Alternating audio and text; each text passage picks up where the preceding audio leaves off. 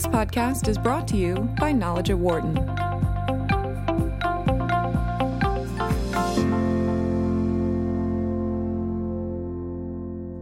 Millions of Americans have to be concerned every year from the threat of Alzheimer's disease. The emotional and economic impact on families continues to grow every year. Many people who believe they will have the disease apply for long term care insurance to help them if afflicted. And now a gene test is being used which can help people know much earlier if they could be afflicted by the disease. But the impact on the insurance companies giving out the long term care insurance could be damaging. To explain the background and the reasons why, we are joined on the phone by Jean Lemaire, who's a professor of risk management here at the Wharton School, and also joined in studio by Arupa Ganguly, who is a professor of genetics at the Hospital of the University of Pennsylvania, who runs their genetic diagnostic lab. Arupa, great to see you. Thank you for coming in today. It's my pleasure. Thank you. Jean, great to have you on the phone with us. Thank you. Uh, I guess let, us start with this this gene itself, which is the ApoE4 gene, and how it kind of plays in, Arupa, to the understanding of whether somebody would have Alzheimer's disease. So, you know, the ApoE4 is one of the four forms in which this gene comes.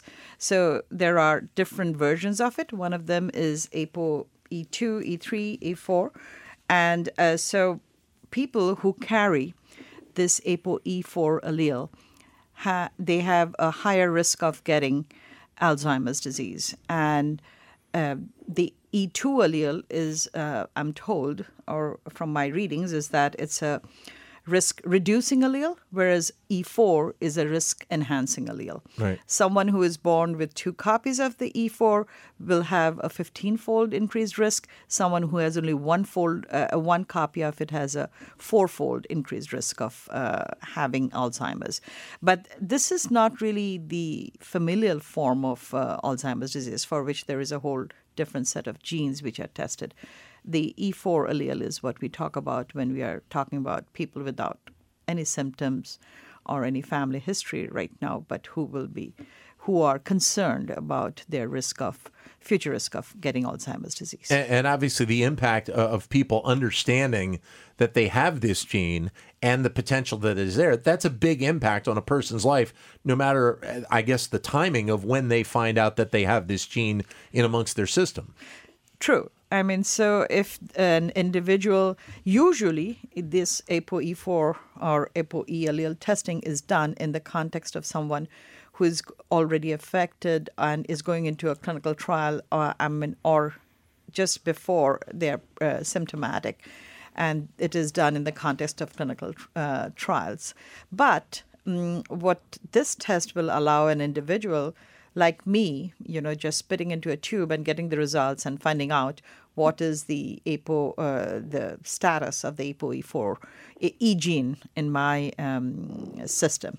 And that can tell me, you know, what is my risk from this particular gene of getting Alzheimer's. And um, it impacts because it's not an easy piece of information to deal with, mainly because right. you cannot prevent it. So, genetic information is something that one has to live with. They cannot change it. And the other thing is that there aren't any guidelines right now as to how to prevent the onset of Alzheimer's disease. Right. Maybe it can be delayed somewhat, but the final onset will happen. However, you know, it increases the risk, but it is not the only factor that is going to determine whether the person will get Alzheimer's or um, when the person will get the Alzheimer's. Is there is there hope though that that having a greater understanding, and obviously I saw one statistic that had five and a half million people, you know, being afflicted by, by Alzheimer's. Uh, that, that the hope is is that eventually we will be able to find a path to be able to find a cure for it. So you know, having this understanding to a degree, at least having the awareness of it does it help in the process of trying to move forward to trying to find a cure for Alzheimer's? Yeah, so you know the company 23andMe allows you to share you know once you get the uh, results back they will allow you to share this information with your physician, with others, and uh, so that you can be part of future clinical trials, future preventive uh, protocols, and things like that. Um, but I think personally, I think the information has so much emotional impact, Yeah. so much, um, you know, uh, economic impact, meaning, you know, what's going to happen, who's going to take care of me in the future. And I think that leads us to all think about long term care insurance. And uh, as I read this New York Times article, that was something that has been resonating with me because uh, I, I'm concerned that uh, if someone wa- wants to be proactive and doesn't want to burden his or her family Yeah. with taking care of it financially, I mean, as also in every other way, what are the options they will have? And one thing is that if you can afford it, try to plan to have a long term care insurance. And if that's going to change, that's going to be um, very devastating um, consequence of having this information and not being able to do anything. So, so I'm sorry. So, so Jean, uh, when you look at the industry as a whole right now, some of the statistics talk about how this long term long term care industry uh, has been dwindling over the last decade or so. Anyway, uh, what is the impact in, in your mind of having this type of diagnostic ability on uh, Alzheimer's towards the industry as a whole? Well, the long-term insurance is, is in trouble already. Uh, a few years ago, about 100 companies were offering it. Now it's down to 12. Uh, essentially, people signing up for that policy are much sicker than expected. And this is the problem for insurance companies. Policyholders do self-select people buying annuities live longer, people buying term insurance live a shorter life, people buying long term insurance, they have problems. This is a problem that we know as adverse selection, people trying to take advantage of some information that they have and that they don't have to reveal to their insurance company. For, for insurance companies selling long term care insurance, this is actually the perfect storm an inexpensive test, less than $200, which is highly predictive of a very expensive disease, with results that consumers may not have to reveal their company. It seems to be a real worst case scenario for insurance companies. Well, and that's interesting, Arupa, because as as Jean mentioned, the cost of this test as he said, is about $200, which for a lot of people, they are more than willing to spend that $200 make that investment to have that understanding of whether or not they're looking at thousands of dollars in costs later on in life. It's very true. Uh, but uh, right now, I think uh, the individual who is worried about his or her future, uh, what are the options? They want to know this. And they also know that if they want to disclose it, they won't get insurance. Yeah. So there is uh, like a dichotomy there. I mean, we want insurance, but we cannot get insurance if we reveal why we want insurance. And that's why, you know, it is a perfect storm because the people who find out they don't have the bad allele, they will not go for this long term care insurance, which is expensive. I Yeah. mean, I personally have long term care insurance through the university, but um, I mean, it's still not inexpensive. And uh, the sooner you start, the less expensive it is. But as time goes on and people uh, are become more and more aware of it, um, I don't know how people are going to play it out in uh, terms of disclosing, uh, you know, whether they have had gene test Right. and what is the result of the gene test. And um, as much as I can understand from the insurer's point of view that this is uh, like a selection for the sick people who want to have the insurance, uh, I don't know the solution um, without a universal healthcare system or something like that. Well, and, and that uh, Jean brings up the kind of the question of healthcare right now and the potential of what we may or may not see in, in the weeks and months to come, uh, and the potential of states to be able to potentially opt out of certain elements of healthcare. Uh, and, and this could be potentially one of them, which could have quite an adverse effect uh, on people, on the industry, on, on a variety of different areas. Yes, it, is a tremendously expensive uh, disease. Uh, long-term care, if you are to stay in a good nursing home in the U.S., you are talking about $100,000 a year. Alzheimer's disease, you are talking about possibly five, six, seven years. It is a very, very expensive claim. So we do face this possibility that only high-risk people will, will purchase insurance. Yeah. Insurance companies will need to increase their prices. So people who test negative, they will drop out of the market. We call that the death spiral meaning policies becoming more and more expensive, insuring a smaller and smaller proportion of people. Um, insurance may not be the solution or the only solution there. Well, and almost it seems like we, we could be heading to a point where the, the, the companies that are, are selling this long term care insurance we get to the point where they they would logically assume that if somebody is buying long-term care insurance that they are uh, Sick. they are sick and they know what is coming up even though these insurance companies don't to a degree correct Jean Yes, uh, right now they are not allowed to ask many questions. The society has to decide which questions can be asked and which questions cannot be asked, like questions about uh, race, religion, national origin, sexual orientation. These questions cannot be asked, even though there may, there may be significant statistical difference for claims. Society has, deci- has to decide whether questions about genetic testing can be allowed or not. It's a question about who is subsidizing who. If insurance companies are not allowed to ask any genetic test question, they will continue to drop out of the market, and in the end, the taxpayer will pay for that. but are these are these tests as we know them right now they they are not subsidized by by insurance you have to pay the full $200 yourself correct Yes, but 200 is not Correct. expensive given the information that it provides. Right. Other tests are much, much more expensive. But seemingly, this is uh, with this 23andMe company, which is is doing this test. From what I read, more and more companies are going to offer this type of testing, which obviously is to a degree, it's going to flood the market with the opportunities that people could have to be able to find out this information.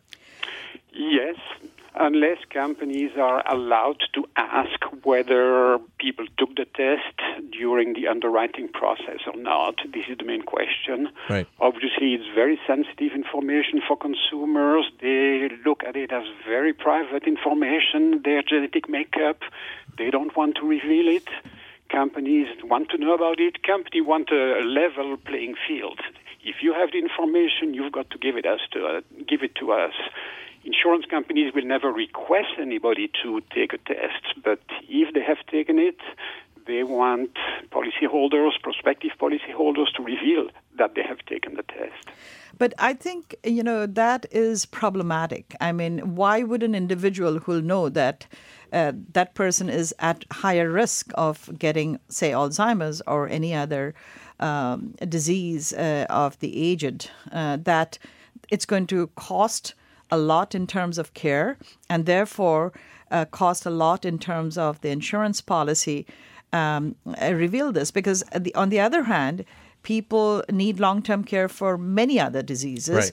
and so um, uh, just because someone is carrying an ApoE4 allele uh, that person to be uh, uh, deprived of having an opportunity to buy this long-term care ins- uh, insurance as opposed to many others who will have you know have other conditions which are not for which there is no predictive testing at the moment. But uh, uh, for many of them you really need a very long-term care.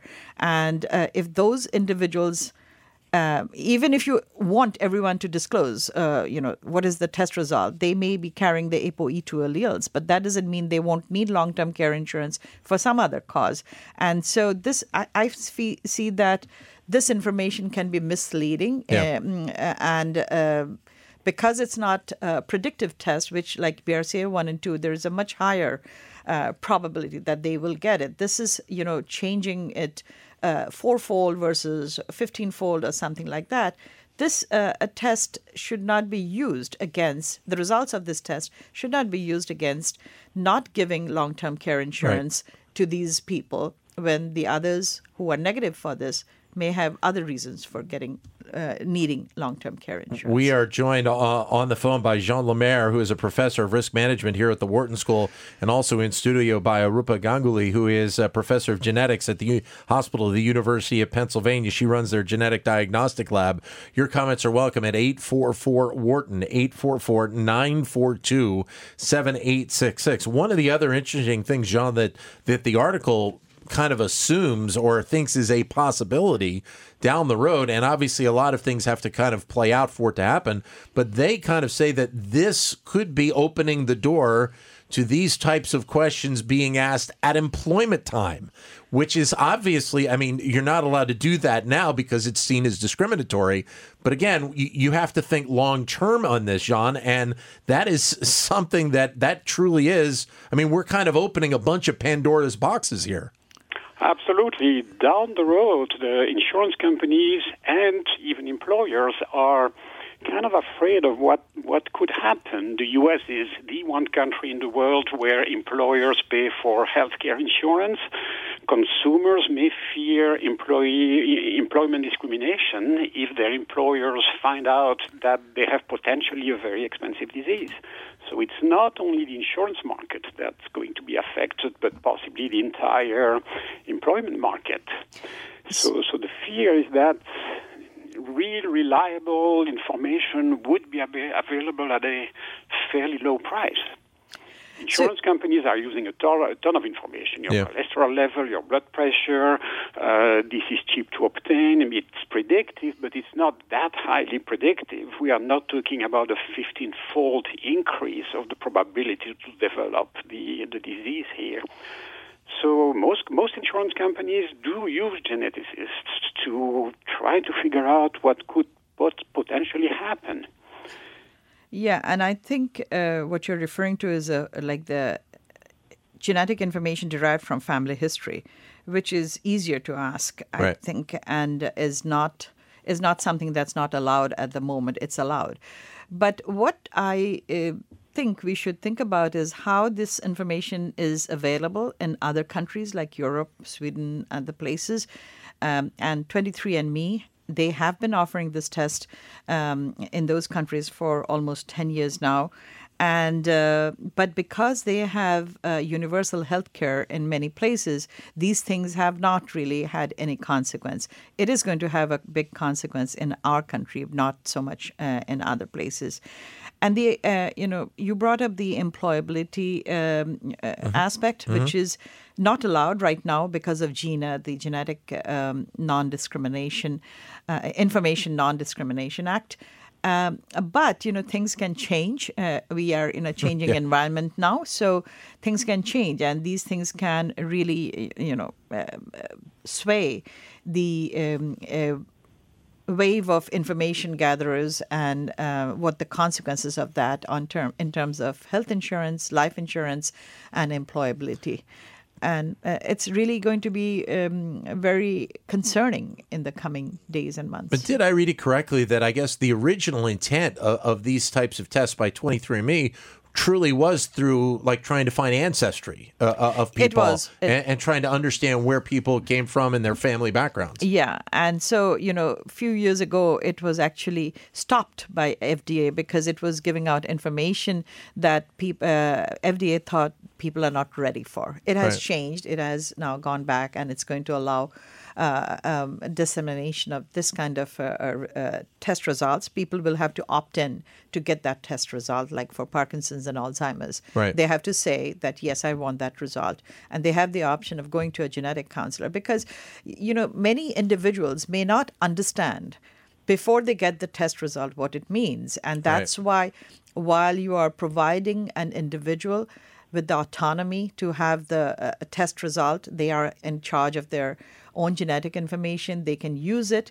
But then there is also a problem, and it's one of the problems that we have known for a long time is that if uh, we don't know how that individual is going to react to that information. Right. And some may become paranoid, some may become, uh, you know, they can have all kind of psychological uh, impact. And so it's very important that the test uh, results are communicated in the right context and the right way. Jean, is in looking at the business aspect of this for a second, the long term care industry, those companies that are providing those insurance opportunities for people that, that need them, how separate are they from what we know as the the big, massive health industry in general right now, or are there crossovers uh, along the way?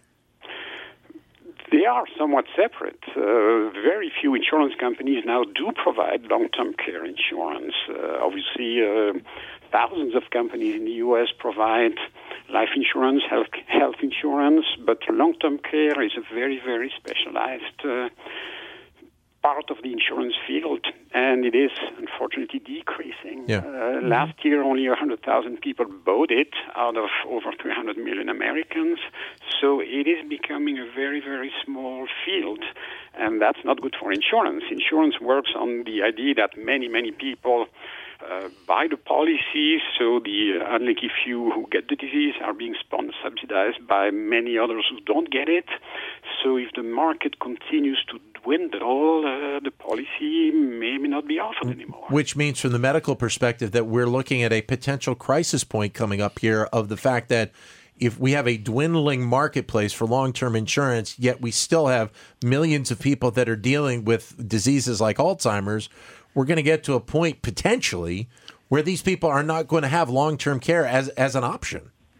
They will not. As I understand, people will not be able to buy the long term care insurance because it'll be too expensive. Right. Because uh, people don't think of a long term uh, buying a long term care insurance when they're 20. They start to think about it as they get 35, 40, older. 40, 50. Yeah, yeah. yeah. And so by that time, you have already, uh, you know, reduced the pool of people who are, you know, Sure. uh, going to contribute to this thing. And as Jean mentioned, is that insurance works if many people buy uh, their policy and, Yep. and the sick people are taken care of by the not not so sick people in that sense. But um, it will not happen if the insurance companies also ask uh, for this information uh, that what is your genetic test result and people will shy away from getting this long-term care insurance uh, at that point But the other the other part to it, Jean, is as well is just the companies themselves that provide this insurance and, and what their future looks like. As you mentioned, Yeah. it's gone from hundred down to twelve. Well, who's to say it won't go from twelve to, To zero. yeah, to zero here in the next decade? It could very, very, could very well be. It's a little bit of a U.S. problem also. Two thirds of the people in nursing homes are on Medicaid. yeah Uh, it is a strategy uh, if you have Alzheimer's to, you know, go through your assets uh, in order to be eligible for Medicaid, Right. and then the government pays for it. Is that an optimal solution? Probably not, but that's the only solution that many people have for the moment. So the, the situation in the U.S. is totally different than the situation in other, other countries where they have single-payer universal health care. Uh, they have very many different policies. Some companies, in some countries, people are companies are allowed to ask questions. Right. In other, not so. It's not obvious. It's not obvious whether you want to take the test or not because you're not testing yourself only. You're you're testing your whole family. Uh, as was mentioned, uh, a lot of counseling is needed for people taking the test to find out how to really understand the test. It's has the potential of being a complicated situation here. Yeah, it is. Uh, I think uh, you know, anytime uh, a genetic test is done, and which is followed by cascade testing, meaning that other family members who um, are tested, this changes the family dynamics in many situations, and um, uh, it can be something. I mean, uh, you bring into your uh, into your living room a storm that was n- uh, completely not asked for before, and so by doing this test, you are bringing that situation, but it also has so much economic consequences for the people who are actually going to take care of this sick person in future. So I think you know, mm, in a way, I feel like not knowing this would have been better for many Yeah. people, Yeah. and. Uh, We'll have to see how people are going forward with it. Great to have you both with us. Thank you, Jean. All the best. Thank you. Arupa, great to see you again. Thank you very much for coming in. Greatly appreciate Thank it. you. Jean Lemaire from the Wharton School, Arupa Ganguly from the Hospital of the University of Pennsylvania. For more insight from Knowledge at Wharton, please visit knowledge.wharton.upenn.edu.